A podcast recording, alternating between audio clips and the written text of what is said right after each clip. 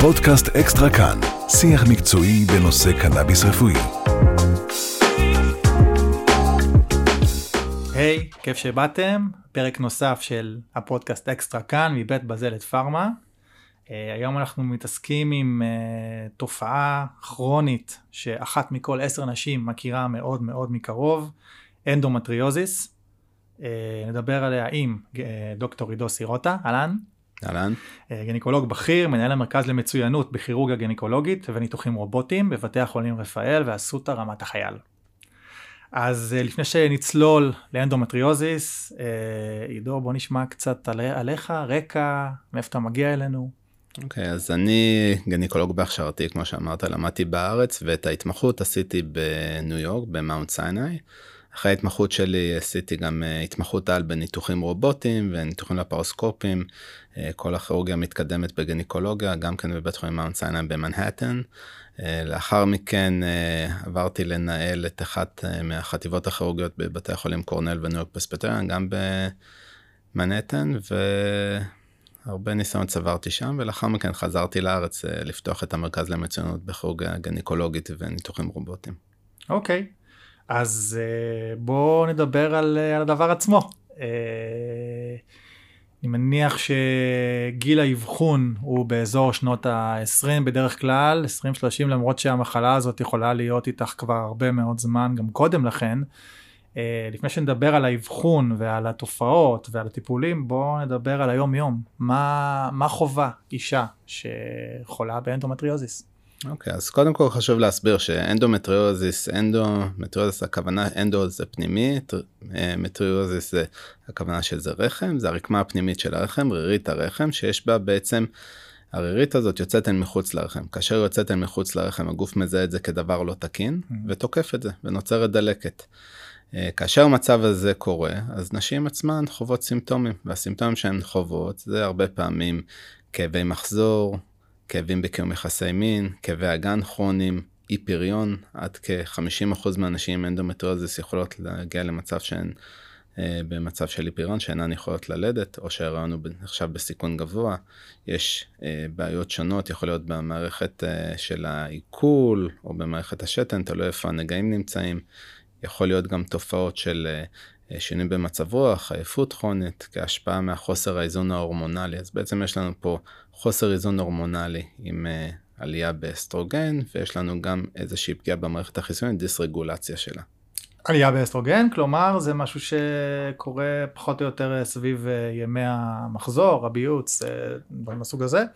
באופן כרוני, פשוט כן. הכמות אסטרוגן שמופרשת היא גורמת לשלהוב המערכת. Mm-hmm. מבחינת אנדומטריוז זה יוצר אה, יצירת נגעים נוספים של אנדומטריוז, זה מגרה את הרקמה של רירית הרחם שנמצאת מחוץ לרחם. אוקיי, okay, הזכרת נגעים, אז בוא קצת יותר ניכנס ככה לעובי הקורה, למה בעצם, מה, מהי בעצם התופעה הזאת, מה הם אותם נגעים. אז בעצם הרירית הזאת שנמצאת אה, מחוץ לרחם יכולה להיות למעשה ונמצא בכל מקום מחוץ אה, לרחם, בכל איבר בגוף, אבל השכיח יותר זה באגן ובחלל הבטן. כאשר הרקמה הזאת נמצאת מחוץ לרחם, הגוף מזהה את זה כדבר תקין, תוקף את זה.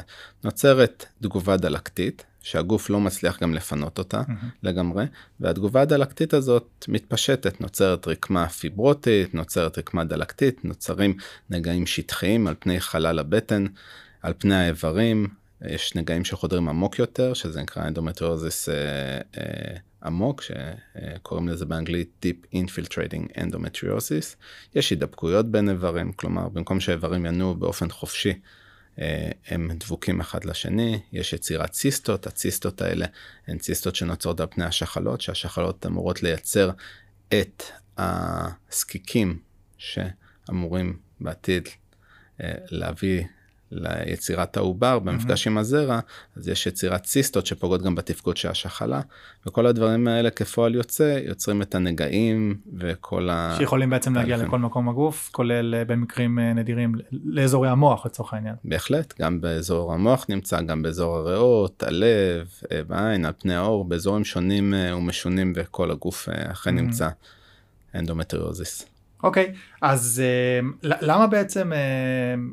בדרך כלל האבחון כאן הוא יחסית מאוחר, זאת אומרת מה, מה הסיבה לזה? מבין שנשים אה, יכולות אה, להסתובב אה, יש עדויות על נשים שבמשך הרבה מאוד שנים, כולל הגניקולוגים, אמרו להם, אין לך שום דבר, אפילו משפטים כמו, את מפונקת, לכולם זה ככה, זה כאבי מחזור רגילים, עדויות ש, שאנחנו שומעים, למה בעצם זה קורה? כן, לצערי אנחנו שומעים לא מעט עדויות כאלה על נשים שיש להן איחור באבחון, הממוצע הוא כיום 11 שנים איחור באבחון. נשים אה, שאני מחלק את זה, הסטטיסטיקה אומרת שאחת מעשר נשים סובלת מאנדומטריוז, אך הלכה למעשה אני, אנחנו יודעים שזה רק המספר המדווח. יש את הנשים, יש אה, תת קבוצה שהם של נשים אסימפטומטיות שאין להם שום סימפטומים, ואז איך אנחנו מגלים שיש אנדומטריוז? אנחנו נכנסים לבטן לאינדיקציה שונה, ואז אנחנו רואים שאכן יש נגעים של אנדומטריוז, mm-hmm. אז זו קבוצה אחת.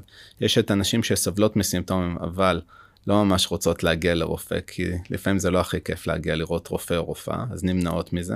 ויש את אלו שכן מגיעות וכבר נקלטות במערכת הרפואית, אבל הן עוברות איזשהו סיבוב דרך רופאים שהם לא רלוונטיים, כי הרופא שרואה אותם לראשונה, מה שנקרא ה-gatekeeper, אה, שומר השער, הוא בעצם לא יודע לאבחן, בין אם זה הרופא משפחה או הגניקולוג הכללי שפשוט לא יודע לאבחן, או לחילופין לצערי גם ממה ששמעתי ממטופלות, שאומר למטופלת שהוא לא מאמין למה שהיא חווה, או שהיא מדמיינת, או שזה טבעי שמה שהיא חווה זה כל אישה צריכה לחוות, ובעצם לא מפנה אותה אה, להפניה לגניקולוג שהוא מומחה אנדומטריוזיס, שאלה רופאים ספציפיים שמתמחים ספציפית באנדומטריוזיס, ואכן כפועל יוצא מזה יש לנו עיכוב מאוד משמעותי באבחנה של נשים אשר סובלות מהמחלה. זאת אומרת שאנחנו בעצם קוראים פה להעלאת מודעות גם בקרב המטופלים, גם בקרב החולים, החולות, זאת אומרת, אה, וגם בקרב המטפלים, זאת אומרת, לא, להתעקש ו- ולבקש אפילו הפניה ספציפית לגניקולוג שמתמחה בדבר הספציפי הזה,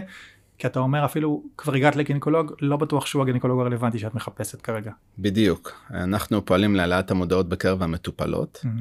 שיהיו מודעות, וגם בקרב המערכת, מערכת הבריאות, בקרב העוסקים אה, במקצוע, בין אם הם אה, רופאי משפחה, אה, רופאים כלליים וגם גניקולוגים, כן. על מנת להעלות את המודעות, כי הנשים האלה סובלות, ואני תמיד אומר למטופלים, את לא מקבלת את המענה ש... מגיע אליך, את יכולה לפנות לסקנד אופיין, לחוות דעת שנייה, כי את יודעת תמיד הכי טוב מה את mm-hmm. חווה. אף אחד לא יכול להגיד לך שמה שאת חווה זה לא נכון. גם שינוי תפיסתי שזה לא דבר שחייבים לחיות איתו. יש כאב, אז כנראה אולי יש מה לעשות. לגמרי. אה, אוקיי, אז בוא... בוא רק שנייה נגיד שחשוב אה, להקדים את האבחון לא רק לצורך הטיפול בכאב אלא גם זאת, בעצם אה, זה, זה מצב שגם עשוי להידרדר להתקדם יש פה איזושהי פרוגרסיביות מסוימת במחלה. בהחלט המחלה היא מוגדרת כמחלה גניקולוגית שהיא כרונית דלקתית פרוגרסיבית אז על הכרוניות כבר שוחחנו המחלה יכולה להופיע בכל שלב מגיל קבלת הווסת עד גיל הפסקת קבלת הווסת ולעיתים אפילו גם במחקרים אה, שנעשו שגם אני שותף להם בארצות הברית שמצאנו שנשים גם לאחר גיל המנופאוזה אה, גיל הפסקת קבלת הווסת עדיין חוות סימפטומים של אנדומטריוז בין 17 ל-28 אחוז אבל הרוב המוחלט הוא בגיל הפריון. המחלה היא דלקתית גם על זה שוחחנו על יצירת הדלקת והמחלה פרוגרסיבית כלומר המחלה מתנהגת בתבנית שמרווחי הזמן כאשר חשים הטבה הם הולכים ומתקצרים. יש תקופה שלפעמים מרגישים טוב יותר ומרגישים רע יותר וטוב יותר ורע יותר וטוב ורע ולאט לאט המחלה מתחילה להתקדם, היא לא סטטית, היא מחמירה והמרווחים האלה שהתחושות של הזמן שאת מרגישה טוב יותר הולכות ומתקצרות ואת מרגישה החמרה בסימפטומים. אנחנו רוצים כי, להגיע... כי בעצם הנגעים מתרבים, כי, כי הדלקות מתרבות, זאת אומרת... כי הנגעים מתרבים, כי הגוף, גוף האישה באופן טבעי מייצר אסטרוגן. אחד משני הורמוני המין שגוף האישה מייצר על ידי השחלות, פרוגסטרון ואסטרוגן. אסטרוגן משלהב את אה, נגעי האנדומטריוז, יוצר עוד מהם mm-hmm. וגורם להם להתגבר. אסטרוגן עושה הרבה דברים טובים אבל אנדומטריוז הוא לא טוב וככל שאנחנו מעכבים את האבחנה המחלה הזאת מתפשטת בכל מימד בגוף. אוקיי, okay. אז השאלה המתבקשת היא האם יש לנו השערה למה זה קורה? זאת אומרת גנטי, תורשתי, אורח חיים מסוים. אז, אז יש מספר תיאוריות שעוסקות במדוע מדוע אנדומטריוזיס נוצר ומתפשט בדרך כלל אנחנו אומרים ברפואה שיש מספר תיאוריות זה אומרים שלא באמת יודעים מה הסיבה. Mm-hmm.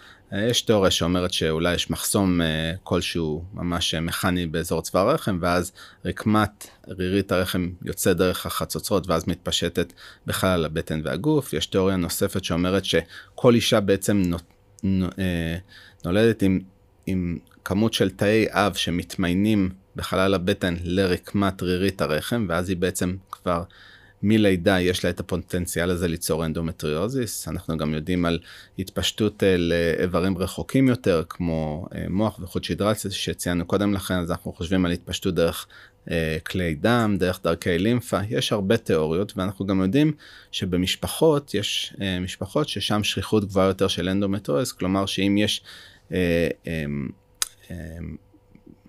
אישה מקרבה ראשונה אז יש לה אה, סיכוי של אה, שיש לה אנדומטריוזיס אז יש סיכוי של פי 6 עד 7 שגם לקרבה הראשונה שלה בין אם זה אימא אחות. סיפרת לי בשיחה מוקדמת על, על תאומות. כן.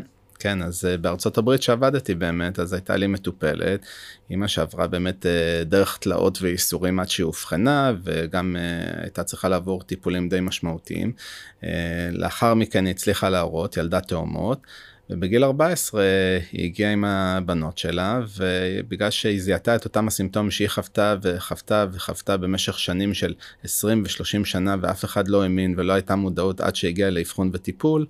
אה, היא זיהתה את זה אצל הבנות שלה ואכן הם עברו עברו אבחון שתיהן ולשתיהן יש אנדומטריוזיס. זאת אומרת שהיא חסכה להם את שנות הייסורים אה, חסרות ההבחנה. לגמרי. כן. אוקיי. Okay. Uh, עכשיו אני, אני מבין שהאבחון בסופו של דבר הוא מסתמך בעיקר על הקליניקה אבל אבל לא רק. כן אז האבחון בעצם כמו כל session uh, בין uh, מטופלת לרופאה או רופא מתבסס על לקיחת אנמנזה להקשיב להיסטוריה ואני תמיד אומר צריך להקשיב טוב מאוד למטופלת ולתת למטופלת לפרוק ולהגיד את כל מה שהיא רוצה ולא להגביל. כמובן לכוון לדברים שאתה רוצה לשמוע שחשובים על מנת לייצר את האנמנזה אבל להקשיב טוב מאוד למטופלת לכל רחשי ליבה ובדיוק מה שהיא חווה כי המטופלת יודעת הכי טוב מה שהיא עוברת. בנוסף לזה יש את הבדיקה הפיזיקלית שזה אומר בדיקה וגינלית ועל מנת להתרשם אם יש אכן בבדיקה הזאת נגעים. וזה נותן את החשד, החשד לאנדומטריוזיס. את לא יכולה להיות מאובחנת על ידי אנדומטריוזיס וגם לא אם עשית אולטרסאונד, כי גם אולטרסאונד הוא לא מספיק רגיש והוא לא מספיק ספציפי כדי לאבחן אנדומטריוזיס. Mm-hmm. כלומר, אם לא רואים שום דבר באולטרסאונד זה לא אומר שאין לך אנדומטריוזיס, ואם רואים זה גם לא אומר שזה כל מה שיש. וזה כנ"ל גם לגבי MRI וכל בדיקות ההדמיה, ואין לנו בדיקות דם ספציפיות, ולכן כל הדברים האלה הם רק בגדר חשד. ההבחנה החד משמעית, מה שנקרא ה gold standard, מתבצע בלפרוסקופיה, שזו שיטה כירורגית, בה אנחנו עושים חור קטן דרך הטבור, ואנחנו, זה כמובן בהרדמה, ואנחנו מסתכלים עם מצלמה מאוד זעירה, כמו שמסתכלים דרך קולונוסקופיה וגסטרוסקופיה, גם כאן סקופיה מלשון הסתכלות, ואנחנו מסתכלים וסורקים את חלל הבטן והאגן, ורואים אם אכן יש נגעים של אנדומטריוזיס שגם הם יכולים להיות בכל הצבעים, בכל הצורות, הם יכולים גם להיות שקופים, ואכן נדרשת אה, מיומנות של מישהו שאכן מכיר את המחלה, כי גם במחקרים שנעשו בין גניקולוגים כללים שאינם מתעסקים באנדומטריוזיס, שנכנסו לניתוח ביחד עם גניקולוגים שכן מתעסקים באנדומטריוזיס, אנחנו רואים שיש הרבה פספוס בקרב אלו שלא עוסקים במקצוע. בעצם באותו, באותו אה, באותה פעולה כירורגית של האבחון, אנחנו כבר גם אה, מטפלים בנגעים עצמם במקרה הצורך. אמת, אז היתרון בפעולה הזאת שהיא לא רק אבחנתית, כלומר היא הדרך לאבחן חד משמעית, אבל היא גם טיפולית, אז באותו זמן כאשר אנחנו מאתרים את הנגעים, אנחנו גם מסירים אותם, כורתים את הנגעים, ועצם זה שאנחנו כורתים את הנגעים, את ההידבקויות, מסירים את הציסטות מפני השחלות, אנחנו מגיעים להטבה, הטבה משמעותית בסימפטומי הכאב, כלומר אי אפשר להבטיח אף פעם רזולוציה מוחלטת, אה, הפסקה מוחלטת של הכאב, אבל יש שיפור משמעותי ביותר, ואנחנו גם בנוסף לזה גם משפרים את פוטנ... פוטנציאל הפריון. אה, שהוא גם כן חשוב. אה, וכאן זה גם מחזיר את מה שאמרנו קודם, שלכן הגילוי המוקדם הוא כל כך חשוב. זאת אומרת, ככל שנקדים לבצע את אותה פעולה, ככל שנקדים, חד משמעית, אז גם נשפר את פוטנציאל כן. הפריון וגם את איכות החיים של המטופלת. אה, אוקיי, מה, מה לגבי טיפולים? זאת אומרת, דיברנו על כמה, נניח שכבר אה, אובחנתי וכבר אני יודעת בדיוק מה יש לי, מה, מה הלאה? זאת אומרת, קודם כל אני מבין שזה לכל החיים, ככל הנראה, מחלה כרונית, או עד תום גיל המחזור ברוב המקרים. איך אפשר להקל על, על חיי המטופלת? אז למעשה אנחנו לאחר שמתבצעת ההבחנה אנחנו ממשיכים בטיפול כרוני והטיפול הכרוני כולל uh, הרבה פעמים טיפול בהקלה בסימפטומים שזה טיפול על ידי תרופות שהם משככי כאבים או קנאביס רפואי שגם כן מסייע בהפחתת כאבים וגם בהורדת מדדי הדלקת. יש טיפול הורמונלי של דיכוי הורמונלי שהוא נעשה על ידי אה, משלבים שונים של גלולות שהן על בסיס אסטרוגן, אה, סליחה, על גלולות שהן על בסיס פרוגסטרון בלבד, אה, יכול להיות התקנים תוך רחמיים שהם על בסיס פרוגסטרון בלבד. אה, סוגים שונים של אמצעים הורמונליים גם שהם לא גלולות ולא התקנים על מנת לעשות דיכוי הורמונלי שימנע את קבלת הווסת והביוץ. כאשר אין וסת וביוץ אנחנו בעצם מקטינים את החשיפה אה, ליצירת הנגעים של אנדומטריוזיס. ואז בהינתן שאותה אישה רוצה להיכנס להיריון אז פשוט מפסיקים את, ה, את, ה, את אותו טיפול וזה חוזר? כן אז מפסיקים את הטיפול ברגע שרוצים להפסיק את הדיכוי ההורמונלי האישה מנסה להיכנס להיריון לרוב המחלה נסוגה באופן משמעותי כבר בשלב הזה, mm-hmm. והסיכויים גם משתפרים. אנחנו יודעים שבעקבות נגיד טיפול כירורגי אנחנו משפרים את אה, פוטנציאל הפריון בין 30 ל-60 אחוז ואפילו לטווח של שנה עד שלוש שנים לאחר מכן עם, עם אה, טכניקה כירורגית מתאימה ואחרי זה ידי, משמרים את זה על ידי דיכוי הורמונלי כאשר האישה רוצה להיכנס להיריון היא מפסיקה ואז היא נכנסת להיריון. זהו, כן. אם אני מחבר פה רגע את הנקודות, אז מצד אחד דיברת על חוסר מודעות, מצד שני, זאת אומרת, חוסר מודעות בקרב אה, הן המערכת והן המטופלות, ומצד שני אה, פריון, אה, פגיעה בפריון. אז, אז, אז אני רק חושב על התסכול שיכול מאוד להיות שיש נשים שעוברות cycle אחרי cycle של הפריות, ואפילו לא, לא, לא מבינות שזאת הסיבה שהן לא יכולות להיכנס להיריון, כי הן עוד לא יודעות שיש להן את המחלה. חד משמעית, כן, אה, ז, זו בעיה מאוד רצינית שנשים שסובלות uh, מאי פריון, uh, המספרים מדברים שעד כ-50% מהנשים שסובלות מאנדומטריוזיס סובלות מאי פריון, וכקורלציה עד כ-50% מכלל הנשים בעולם שסובלות מאי פריון נמצא שיש להן אנדומטריוזיס. כלומר מרכיב מאוד משמעותי, וזה לחטוא חטא על פשע שאישה שסובלת מאי פריון להמשיך לעשות לה עוד ועוד סבבים של IVF ולגרות את הגוף שלה עם הורמונים שרק mm-hmm. מחמיר את האנדומטריוזיס והיא לא מצליחה להיכנס להיריון ואנחנו באותו זמן לא רק שלא עוזרים לה אנחנו רק מחמירים את מצבה לכן כל אישה שיש לה בעיית אי פריון חשוב מאוד שתגיע גם לראות רופא אנדומטריוזיס כי יכול להיות שבאמת הבעיה אצלה אה, טמונה בכך שיש לה אנדומטריוזיס וזה נדרש טיפול על מנת לשפר את פוטנציאל הפריון שלה. אוקיי, okay, הזכרת פה קנאביס רפואי, אז, אז אנחנו רק נזכיר, אנחנו נמצאים באקסטרה כאן, מבית uh, בזלת פארמה, uh, אחד המוצרים של בזלת uh, נקרא פמיקה, מוצר שעבר uh, התאמה, מוצר בצריכה בעצם של שמן, שעבר התאמה מיוחדת uh, לנשים, זה, זה אומר שהוא מבטיח רצף טיפולי, uh, מינון מדויק יותר uh, ויציב יותר, ללא נזקי עישון כמובן, כי מדובר בשמן. אה, וגם הרכב טרפנים אה, מיטבי, אם זה מבחינת THC קצת יותר נמוך, CBD קצת יותר גבוה בדרך כלל. אה, יש פה גם קשר, אני מבין, לקולטנים של, של המחלה עצמה. בהחלט, אז באנדומטריוזיס, ממחקר גם שנערך לפני כעשור, אנחנו רואים ש... Uh, הקולטנים של אנדומטריוזיס כאשר הם קולטים CBD זה מפחית את uh, uh, מדדי הדלקת של המחלה וגם משפר את תחושת הכאב ממש משפר את, את תחושת ה-well-being הכללית של המטופלת את איכות החיים של המטופלת וגם כטיפול בהורדת מדדי הדלקת מאפשר למטופלת לצרוך פחות תרופות סינתטיות כגון נרקוטיקה שלהן יש התמכרות גם כן. אוקיי okay, אז נגיד שוב סדרת שמנים פמיקה. אה, שווה לבדוק אם זה רלוונטי למי שזה רלוונטי. אה, טוב, אנחנו ככה לקראת סיום, יש אה, אולי קצת כיוונים יותר אופטימיים ל... ל לא יודע אם פתרון, אבל טיפולים חדשים, בוא נגיד עשור קדימה, אנחנו, אני מניח שהמחקר הזה הוא נמשך ורב הנסתר עדיין. יש איזה אור בקצה המנהרה הזאת? יש מחקרים מעניינים שנערכים בשנים האחרונות על מנת באמת להבין את הפרופיל הגנטי. אנחנו מצליחים לזהות גנים מסוימים, אנחנו עוד לא מבינים את המשמעות, אבל אנחנו כן מצליחים לזהות גנים mm. מסוימים שיש בהם אה, מקטעים מסוימים שהם אופייניים לחולות אנדומטריוזיס, ואני חושב שמכאן יכולה אה, להתפתח הבנה יותר מעמיקה של המחלה, ואז כתוצאה מזה לתפור אולי תרופות שהן ממש ספציפיות יותר לכל מטופלת ולכל גן ספציפי, אה, שידעו גם לאבחן וגם לטפל באופן יותר מדוד, mm. בלי, בלי להשפיע על כלל אולי הגוף. אולי לדעת כבר מגיל אפס אה, על נטייה כזאת, ואולי טיפולים ביולוגיים, זה, זה רלוונטי? ל... טיפולים ביולוגיים, טיפולים כן. אה, אימונולוגיים שמשפיעים כן. על מערכת החיסון, בהחלט. יש דברים שעובדים עליהם כיום. נחזיק אצבעות? נחזק. והכי חשוב כבר אמרנו מודעות, מודעות, מודעות, לדעת שזה קיים, אה, למרות השם המסובך והלא ממש אה, שגור אה, בכלי התקשורת, אה, להתעקש אה, ולהגיע לפתרונות, או לפחות להקלה, כי היא קיימת.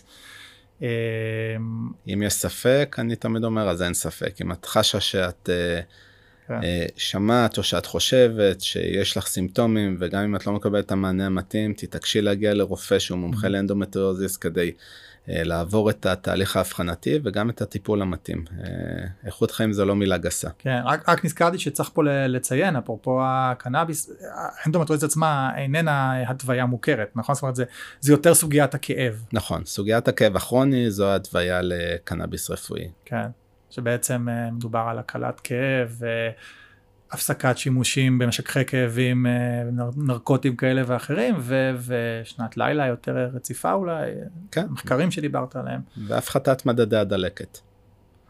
דוקטור עידו סירוטה, תודה רבה רבה, ורק בריאות לכולם. תודה לך.